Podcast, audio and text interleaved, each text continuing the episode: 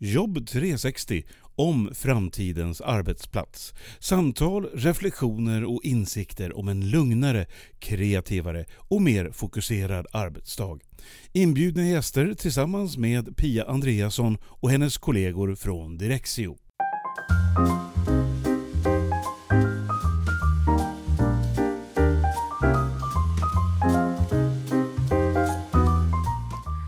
Har det blivit dags att prata hårdvara igen i Jobb 360. Jag ska träffa Helena Kappen från Microsoft och hon ska berätta hur de ser på det här med hårdvara. De har ju tagit fram en egen produktserie, Microsoft Surface, och eh, satsar mycket på det just nu och jag tänkte höra mig för lite hur de på Microsoft ser på det här med hårdvaran i framtiden, vad som är viktiga aspekter där. Välkommen till Jobb 360!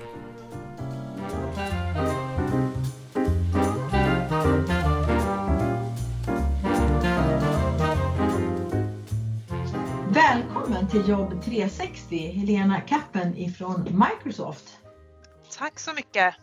Vi ska ha lite spaning om det här som brukar kallas devices med ett engelskt ord, men det handlar helt enkelt om den, de utrustningar vi använder som är digitala på kontoren idag. Det man tänker på i första hand är ju datorn, men sen har vi också telefonen, många har också en padda som man går omkring med, en tablet. Och du är ansvarig på Microsoft för de här utrustningarna, stämmer det? Ja men precis, jag jobbar som affärsområdeschef för Surface Devices som vi kallar det för det. Och då innefattar det också då det som vi kallar för Surface Hub, alltså det är ju konferenslösningar så att säga, så att man ska på ett mer inkluderande eh, sätt kunna få bättre möten med mer samverkan helt enkelt. Ja, och då är det också sån utrustning då som, som du berättade nyss som innebär att man kan sitta tre stycken i ett konferensrum och fyra stycken någon annanstans och så får man ändå känslan av att vi sitter ändå här i samma rum och jobbar ihop. Stämmer det? Precis. Mm. Det som jag tänkte rikta in mig mycket på idag det är ju den här utrustningen som vi har var och en när det gäller förväntningar, man, man försöker alltid lyssna på kunderna då och kolla vad de vill ha samtidigt som man också utvecklar produkterna och försöker nå deras fulla potential. Men om man tittar på marknaden då, kunderna, vilka förväntningar skulle du säga att man har idag när det gäller utrustning för ett digitalt arbetssätt? Jag skulle vilja säga att förr så handlade det mycket mer om pris och prestanda och ja, men vilket grafikkort har den här och ja, men sådana saker. Och det är klart att det är fortsatt viktigt. Men vi ser ju att det är andra värden som spelar en större roll nu. Vi har ju gått ifrån att eh, ha stationära datorer till att ha mobila enheter som ska vara lätta att ta med sig, det ska vara lätt att koppla upp sig. Eh, man jobbar inte endast på kontoret, man kanske jobbar hemma ibland, man jobbar på café om man tänker att vardagen är utan corona då, men man kanske tar ett möte i taxin ja, men där det passar en själv helt enkelt och det kräver ju en hårdvara som ger dig den mesta möjliga produktiviteten där du är. Så det är ju helt klart någonting som eh, blir jätteviktigt framöver och har blivit redan såklart. Och eh, vi ser också till exempel att vissa företag använder ju alltså den hårdvara man väljer som ett motiv för att attrahera ny personal. Eh, det spelar alltså roll vilken hårdvara man erbjuder sina anställda idag, för det sänder en viss signal att man satsar på personalen. Så det är ju en lite intressant spaning skulle jag säga. Mm, intressant. Så vilka frågor skulle du säga då är topp tre hos kunderna nu när de, när de pratar om den här utrustningen? Vad är det de är mest intresserade av? Jag skulle vilja säga att det handlar om ett, att man ska ha enheter som går att anpassa för individen. Så ja, men du kanske är en Säg att du sitter med tunga Excel-rapporter och behöver väldigt mycket kraft i din enhet. Ja, men då ska ju du ha en enhet som är anpassad för det. Du kanske är en designer som behöver en stor skärm och du arbetar mycket med penna och touch. Ja, då behöver du en helt annan typ av enhet. Eller om du jobbar som säljare eller reser mycket med jobbet, då behöver du en väldigt lätt bärbar enhet som är, ska bara gå att koppla upp med ett simkort. Så det är ju nummer ett tror jag, att man ser att det är väldigt viktigt att individanpassa enheter. Så frågan till, till er då som leverantörer, vad har ni för möjligheter med era produkter att individanpassa? Ja, precis. Och då ser man ju alltså, men det kan ju vara allt också från design till eh, de typer av enheter vi väljer att tillverka. Vi brukar ju säga att vi, det ska finnas en Surface för alla. Så det är ju strategin för Surface eh, just för att man har det tankesättet bakom och den är ju designad med ja, men användare i centrum såklart då. Det kan ju alltid vara från att ja, men våra två jätteenheter, de har ju avtagbart tangentbord så att man använder det som både platta och dator och då kan man ju personalisera tangentbordet med hjälp av att vi har olika färger. Så det kan ju vara någon, det är en viss typ av användare som tycker att det är väldigt viktigt. Så det är väldigt stor variation med vad du behöver och vad du jobbar med. Det är ju någonting som vi tycker är jätteviktigt att vi kan erbjuda då våra kunder. Det som du nämnde där, Surface, det är ju era egna produkter och det är någonting som jag tycker är fascinerande att en mjukvaruleverantör som Microsoft då börjar tillverka egen hårdvara för att man känner att de utrustningen som finns på marknaden matchar inte riktigt med det som vi levererar i form av mjukvara då. då tar man fram en egen produktserie. Och det är intressant för att det driver ju verksamheten också för alla de andra konkurrenterna, om man ska säga, kollegorna i branschen. Nu måste de också tänka till. Ja men precis och det är jättespännande faktiskt. Jag menar vi vill ju utveckla världens bästa PC. Vi tänker mycket kring smarthet då när vi utvecklar våra surfdatorer precis som du var inne på. Ett exempel där är ju att vi har ett skärmformat som är anpassat just för Office-applikationerna så det är eh, 3 3.2-format då. Och det finns ju studier som visar att man blir mer effektiv och produktiv med just det här formatet. Just när man jobbar med ja, Office-applikationerna. Så det blir mer effektivt att hantera information på. Eh, för man får ju plats med mer saker på skärmen och så vidare. En annat lite kul exempel är att vi har ju ett Surface Lab i Redmond på vårt, i vårt huvudkontor då, i Seattle. Och där har vi byggt världens tystaste rum. Då kan man ju fråga sig varför har vi gjort det då? Det är ju för att vi tar produktutveckling på så stort allvar. Våra mikrofoner som vi har i våra datorer, de är ju framforskade i just det här rummet då, just för att man behöver den här tysta miljön för att kunna se hur ljudet studsar och eller var ska mikrofonen sitta så att det blir optimalt för användare. Man vill ju inte höra knappljud när man sitter och skriver eller när man är med, alltså beroende på vad man gör. Och en av våra enheter, eh, Surface Pro har till exempel ingen fläkt eh, just för att det ska vara en premiumupplevelse det här rummet är faktiskt med i Guinness rekordbok som världens tystaste rum. Ja. Spännande och det här med sidoljud och sånt det är ju väldigt viktigt i brusreducering. Jag har ju märkt det när jag spelar in i en podd att det är väldigt ja. svårt att veta när man, när man är i en inspelningssituation vilka ljud kommer att gå igenom. Och ja. eh, om man vill ha exempel på det så kan man ju lyssna på de tidigaste, de tio första avsnitten då där jag inte hade plockat upp lika mycket tankar kring det. Och eh, även nu att vad har man för mikrofon, hur går ljudet in, hur är ljudvolymerna? Där finns det ju ja, mycket att göra. Ja, och när vi sitter och jobbar med varandra digitalt över nu, eh, har sådana här möten i Teams och så, så är också ljudnivån och ljudupplevelsen en viktig sak. Ja men verkligen och en annan sak som är viktig där är också som man kanske inte tänker så mycket på är ju färgupplevelsen, alltså färgåtergivelse på skärmen och då gör vi också så då i vårt labb att innan vi skickar ut surfacen eller när vi producerar dem så värmer vi upp varje surface till 22 grader och sen kalibrerar vi färgen på skärmen. Eh, just för att det ska bli rätt för vi vet att det är då det blir som bäst förutsättningar. Eh, så det handlar ju återigen om att vi vill ge användaren den bästa upplevelsen. Jag kan tänka mig att man vill ju att allting sånt där ska funka automatiskt. Jag ska inte behöva tänka Nej, på färgåtergivning och sånt. En annan aspekt är till exempel batteriet som kanske inte många som tänker på. Att det ska hålla längre och längre och det håller ju längre och längre för att utvecklingen går framåt när man producerar dem och så vidare. Men eh, det är ju så att moderna enheter de ska man ju inte ha inkopplade till en strömkälla 24 timmar om dygnet. Eh, för då blir ju livslängden kortare och det här det är ju så många som säger ja men man vet om det men man kanske inte gör så utan man, det är ganska bekvämt att alltid ha den inkopplad ändå. Så brukar i alla fall jag göra ibland. Men det som är så kul med Surface är att Surface tränar batteriet åt dig. Det innebär nämligen att din Surface då, den märker om du har haft din enhet inkopplad för länge. Så då kommer den automatiskt att eh, ja, men inte ladda batteriet utan istället se till att batteriet då laddas ner till en viss procent för att sedan optimera det. Så det här är en slags inbyggd smarthet då, att man tränar liksom batteriet åt användaren.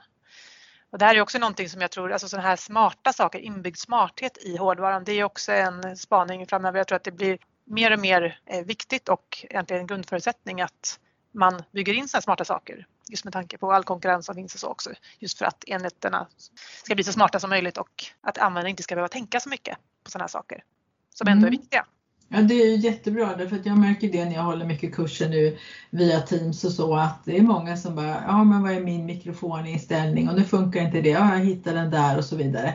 Ja. Och man får ibland ge människor tips och jag hade bara här, och häromdagen någon som hade lite problem med att men jag har kopplat in nu mitt headset och varför funkar inte det och så vidare. Och då fick vi ju tillsammans då i gruppen, i kursgruppen hjälpa den här personen att hitta inställningen för vad man ställer in, vilken mick man använder. Men ja. smarta utrustningar känner ju av att nu, nu kopplar hon in en sån, ett sånt headset. Ja, men precis. Och då, då använder vi det på en gång istället för att den här användaren ska behöva gå in och leta reda på en inställning och klicka i en specifik mikrofon. Mm. Och det låter ju jättebra. En annan fråga som jag har förstått är väldigt het just nu och det fick jag ju veta när jag pratade med HPs VD då och eh, det är ju säkerhetsfrågan också. Vad, vad ligger det där? Säkra devices, hur kan datorn hjälpa mig att, att eh, surfa tryggt och jobba tryggt? Ja, men jag håller helt med. Säkerhet blir ju det blir mer och mer viktigt och det är egentligen inte bara att det blir viktigt utan det är nästan där att det är en grundförutsättning. Eh, Säkerheten ska ju finnas där. Det är, det är samma sak där, att man vill också ha en slags inbyggd smarthet. Och vi på Microsoft vi designar ju vår egen hårdvara som, som sagt då, Surface och vi gör ju också vår egen mjukvara Microsoft 365 med Teams och alla Office-applikationer och så vidare. Så att vi designar ju då för säkerhet. Vi har möjlighet att göra det eftersom vi har det hela vägen. Vi brukar kalla det security från chip to cloud på engelska. Det är ju att vi då har designat för optimal säkerhet hela vägen från hårdvara till molnet. Och vi äger ju då varje säkerhetslager och vi kan garantera att det inte finns några bakdörrar och det gör ju också att vi kan ha en automatisk uppdatering av mjukvara. Använder du Microsoft Miljö och en Surface så har vi ju infrastruktur för att eh, administratörer ska kunna managera Surface och det innebär då att man kan stänga av vissa USB-portar om man inte vill att sina anställda ska använda det av någon anledning. Man kan kontrollera appar, identitet och inställningar. Alltså allt kan man göra remote då, man behöver inte göra det på plats via molnet då. Man kan sätta upp hårdvarupolicy som just anpassade för sitt företag. Och här återkommer vi egentligen lite till det här med att det som är viktigt är att man ska kunna anpassa säkerheten till hur man vill ha det på sitt företag. Det är inte liksom bara en kostym passar alla utan det är just den här anpassningen här som vi återkommer till. Eh, det beror helt på vad du har för business och vad du behöver för typ av säkerhet också. Det som är så bra är att det går att anpassa. Mm, för förut har det varit så att man har ju gett ut en jobbdator då till personer och sen har ju den använts privat och man kanske har barn kanske använt den, det har laddats ner någon programvara för man hade ingen mm. blockering för det. Nej. Och sen helt plötsligt kan det bli stök och läckage mm. på olika sätt som kanske användaren inte alls hade en aning om att man har ställt till det. Nej, utan, men det kan bli väldigt jobbigt att rätta till det i efterhand. Mm. Om man då jobbar i Microsoft-miljö så om man så att säga, man får ju ge upp lite i och med att ni styr mycket av det här med säkerheten. Men å andra sidan så behöver man inte heller hela tiden hålla på och tänka på det. Eller vara en medarbetare behöver inte fundera på eh, om man gör rätt eller fel eller kanske riskera att eh, förstöra någonting utan det kan man sköta centralt då. Är det det ja, du berättar om? Precis och det är det som är så fiffigt. Mm. Ja, det låter ju tryggt från företagssidan då att ha möjligheter att styra upp det här. Och eh, att se till att kanske medarbetare inte kan ladda ner och använda vissa appar då som man inte litar på eller tycker är bra. Ja. En annan sak som vi har, eh, om man tänker på säkerhet, är ju det här med, att, med lösenord inloggning och så. Vi har ju någonting som heter Windows Hello eh, och det är ju ansiktsinloggning då, att man blir igenkänd via sitt ansikte eh, och det tar ju bort behovet av lösenord. Som, det är ju inte bara en säkerhetsfråga där utan det är också så att det är mer produktivt för det är ju mycket snabbare att logga in med sitt ansikte än att skriva in sitt lösenord. Så det är också en positiv sak. Jag menar många nog hänt de flesta att man har kommit tillbaks efter en lång semester eller något sånt och glömt bort sitt lösenord och behöver liksom återställa det och sådana där saker. Det tar ju tid. Men eh, har man ansiktsinloggning så eh, du glömmer ju aldrig bort ditt ansikte eller ditt fingeravtryck beroende på vad du använder. Så en framtidsspaning är att man försöker då identifiera också alla sådana här små förtretigheter och eh, hitta lösningar som tar en förbi dem. Ja, precis. Det låter superintressant. Jag tänkte på det här med eh, coronaperspektivet då. Vi har ju haft nu när det här spelas in ett halvår ungefär när människor har fått ta sin dator under armen och gå hem och börja jobba hemma och så. Hur har behoven och förväntningarna från kunderna ändrat sig under det här närmaste halvåret som ligger bakom då, som, som du har märkt och som ni ser på Microsoft? Om man tar, tar det lite från början och ser vad, vad som hände var ju att ja, men helt plötsligt så gick ju alla hem nästan över en natt. Och det, så som vi ser det då, det är ju att vi hade ju i Sverige generellt sett ganska bra förutsättningar egentligen. Väldigt många svenskar har ju tillgång till internet hemma, alltså väldigt mycket fler än genomsnittet i EU till exempel. Och jag menar, många företag har redan påbörjat en digitaliseringsresa. Man använder digitala verktyg som Teams och Office 365 och så vidare. Många har ju någon form av aktivitetsbaserade kontor och tar man in hårdvara här då har ju också många kommit en bit på den resan att man har mobila enheter som är lätt att ta med sig som är anpassade efter sitt, det arbetet man behöver göra. Eh, och det som en spaning som vi har gjort mot till exempel södra Europa, där ligger man ju lite efter och där det hade varit mycket svårare för att när man kommer till hårdvarusidan så till och med vissa har ju liksom stationära datorer där så att man, man var inte lika rustad för att svänga snabbt till att jobba hemma. Så att spaning där med Sverige är ju att vi egentligen eh, eh, var väldigt bra rustade och sen såklart att det inte är lätt att göra en sån digitaliseringsresa över en natt men förutsättningarna fanns ju där i alla fall. Ja det är ju min upplevelse också när man pratar med, med kunder nu och kursdeltagare att ja visst det vart ju lite bökigt men eh, det stora som man nämner och saknar är ju det att det var ju ändå ganska trevligt att gå till en fysisk plats, nämligen kontoret, för att träffas. Ja, man precis. saknar interaktionen som ändå blir ett fysiskt möte men det går ju väldigt bra att göra väldigt mycket ändå digitalt fastän det blir lite tristare. Det är väl det som jag har hört mycket, inte alls att, att utrustningen skulle ha ställt eh, hinder Nej. i vägen och så. Precis. Däremot kanske man har lagt mer tanke på utrustningen just det här som jag var inne på tidigare med att ja men nu när vi börjar gå tillbaks till hybridkontor då kanske det är ännu viktigare att man kan få in smart konferensutrustning som till exempel en Surface Hub då så att när man har workshops om vissa jobbar hemma eh, då blir det mer viktigt att man har rätt Eh, förutsättningar för att bedriva ja, workshops och liknande på kontoren. Vi brukar ju alltid säga på Microsoft att det ska finnas ett samspel mellan teknik, plats och människa. Så alla de här tre delarna är ju lika viktiga.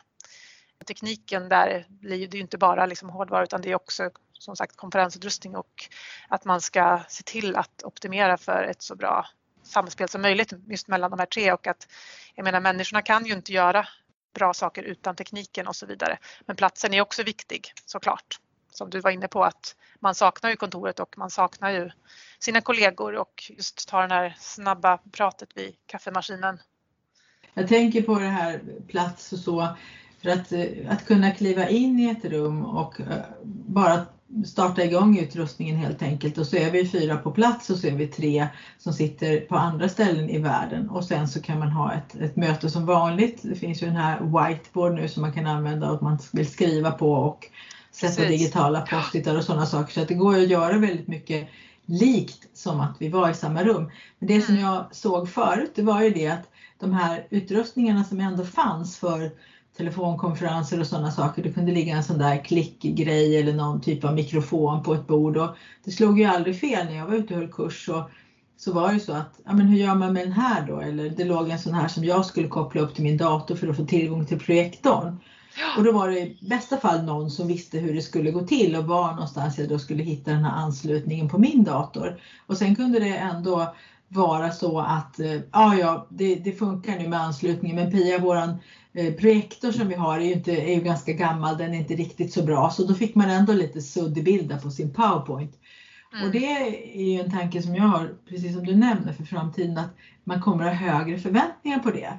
Ska ja. vi ha en sån utrustning så ska inte det behövas någon tekniker någon vaktmästare någon som kommer som har gått en tre dagars kurs i detta utan vi ska kunna bara koppla upp oss och sen ska det vara klart. Är Precis. det någonting som ni också ser? Ja, verkligen. Och det ska ju bara vara att gå in, trycka på en knapp så är man med i mötet. Det ska vara jätteenkelt. Det vi arbetar för, för annars så blir det ju den här fördröjningen, man blir frustrerad eh, och det ska inte finnas. Så att helt klart. Ja, det hoppas vi på då att när vi kommer tillbaka till kontoret där som du sa, hybridkontoret, alltså att vi mm. kan faktiskt ha en medarbetare som är anställd hos oss men som bor 50 mil bort och kanske man bara ser fysiskt någon gång i kvartalet men fortfarande som man haft många möten, man har suttit i någonting som har upplevts ändå som samma rum och samarbetat. Ja. Och sen får vi ju se då om, om chefer och ledare som leder de här mötena förmår skapa den här stämningen. För det är också en teknik, det hinner vi inte komma in på nu, men hur får man människor att känna att vi ändå hänger med varandra alla vi här fastän fem stycken av nio är någon annanstans fysiskt. Precis, och det är ju en helt annan typ av ledarskap som krävs, men som sagt det är ett väldigt spännande ämne också. Men kanske inte för det här avsnittet. Nej, det ger ju lite, mig lite spännande aspekter ja. också på kurser i framtiden. Liksom. Ja. Det har ju jag hållit på med när jag håller kurs digitalt så är det jag jobbar med hela tiden. Hur får jag känslan om att vi sitter nu här på en kurs fastän vi sitter på varsitt ställe. De allra flesta sitter ju hemma nu och är med i mina kurser. Mm. Och det är en teknik, jag upptäcker nya saker varje dag hur man spanar. Den här handuppräckningen som finns i Teams har jag börjat använda jättemycket. Mm, jag frågar, ställer frågor och så sen säger jag räck upp handen nu du som. Och sen så ja. gör ju folk det och säger ja det är ungefär halva gänget här som tycker så liksom. Och Christer du räckte upp handen, vad, hur tänker du? och så vidare. Det går ju väldigt bra och den här lilla enkla grejen med det här vinka med handen går att använda till mycket interaktion. Men verkligen och det blir ett verktyg för inkludering också för de som kanske inte brukar, man kanske inte vad man kanske inte vill vara den som säger ja men förresten jag hade en fråga. Då blir det väldigt enkelt att kunna trycka på den här handuppräckningen. Jag tror att det har hjälpt väldigt många att känna sig mer inkluderade.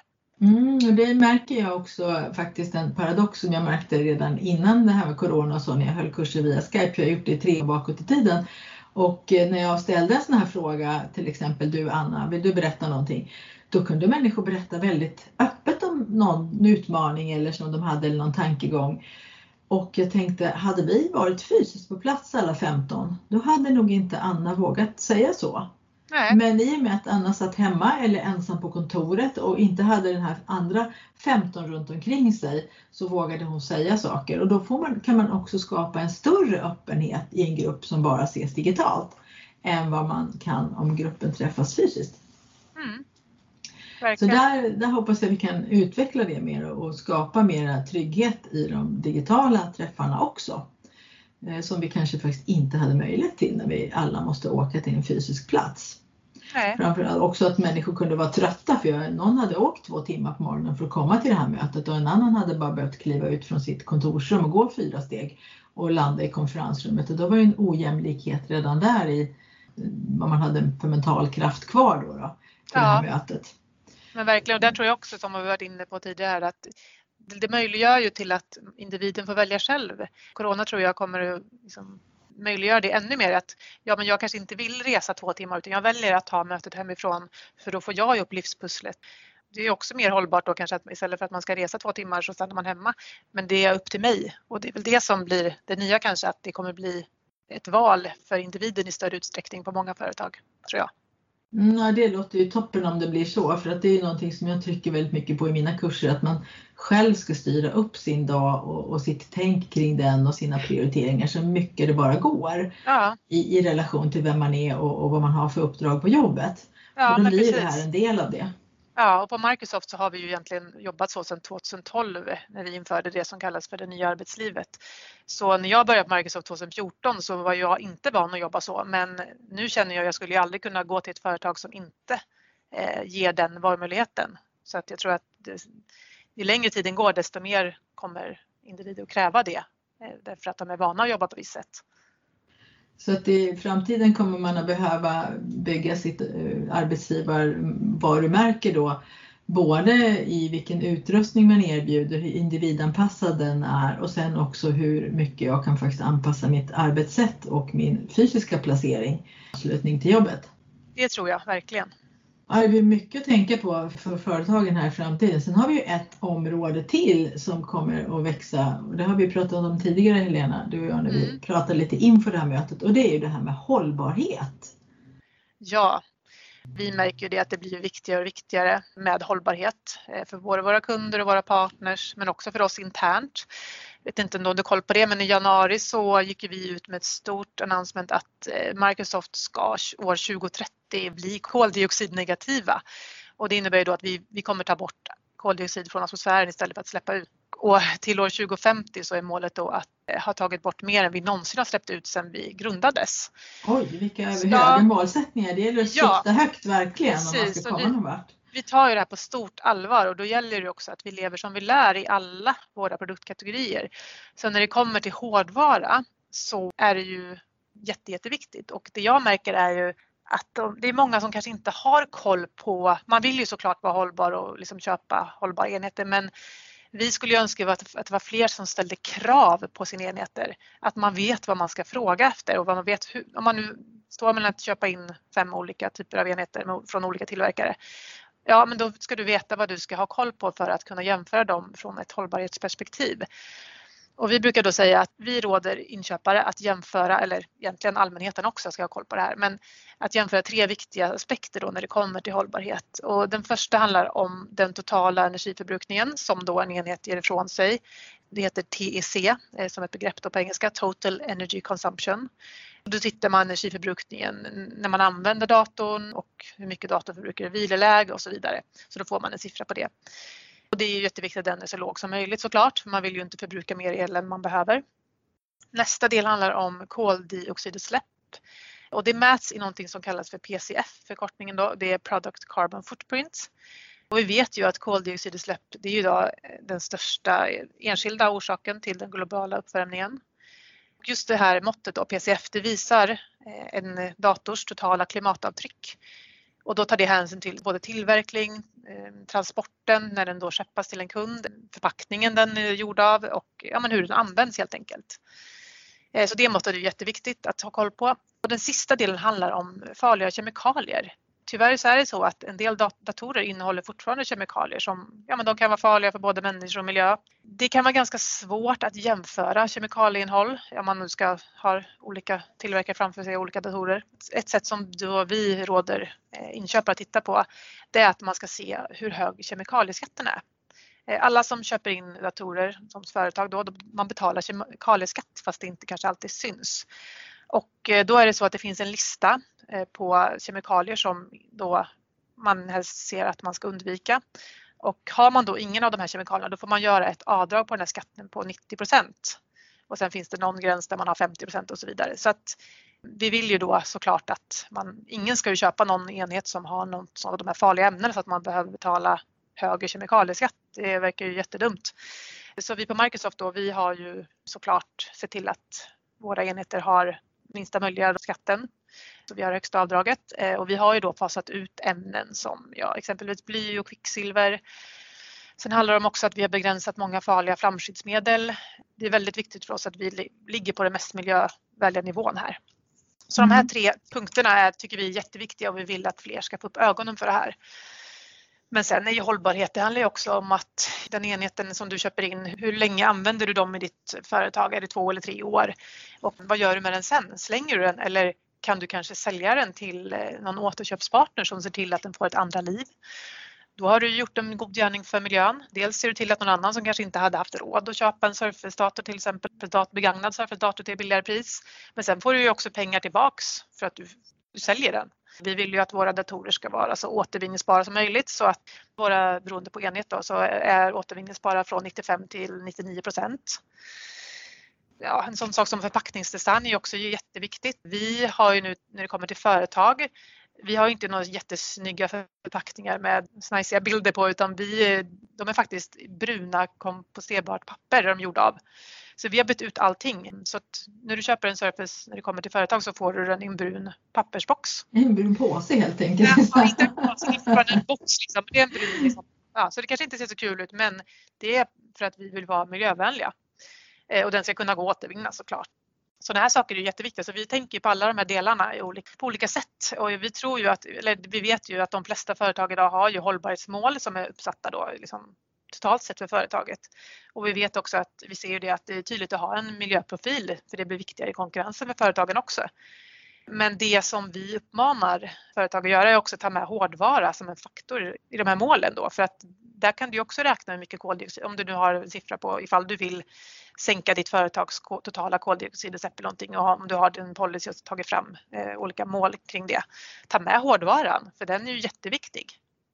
Man säger ibland att den, den som är trogen i det lilla är också trogen i det stora. Och det gäller väl det här också med miljöperspektiv att man kan inte bara ta de stora penseldragen utan du får titta på varenda enskild del helt enkelt. Och då ingår ju den digitala eh, arbetsmiljön också i den, både, ja. både hårdvaran och faktiskt hur, att den funkar mot människor så att man inte nöter och sliter på människor i onödan med, med en massa teknikstrul som brukar anges som en ganska hög del om man frågar vad som orsakar stress och vad som hindrar en från att arbeta så är teknikstrul en av de högst, som får högst poäng där.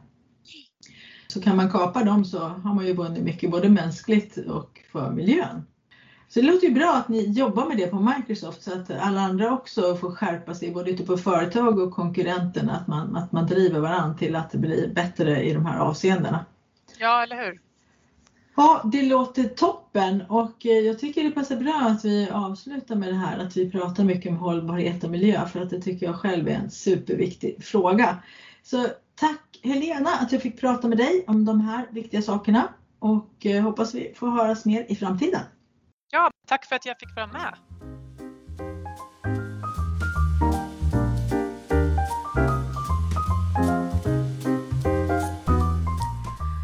Då har vi fått veta lite mer om vad hårdvarutillverkarna ser som viktiga spaningar in i framtiden. Och det var ju fyra saker som Helena nämnde. Eh, anpassning till individen. Sen inbyggd smarthet och den gillar jag jättemycket faktiskt. Att slippa tänka på det här att hårdvarorna bara ska funka, det låter ju perfekt. Sen var det det här med säkerhet. Och det är också någonting som man vill ska funka utan vidare. Och till sist det här med miljöaspekten då. Och du som har lyssnat kanske undrar, är Pia och Direxio sponsrade av Microsoft eller hur ligger det till med den saken? Och då kan jag säga nej, Direxio och Poddenjobb 360 är inte sponsrade av något företag än så länge. Men jag tycker det är väldigt intressant att prata med olika människor och olika leverantörer för att höra deras syn på saken när det gäller framtidens kontor och eh, i synnerhet då faktiskt digital arbetsplats. Tack för att du lyssnar på Jobb 360. Thank you.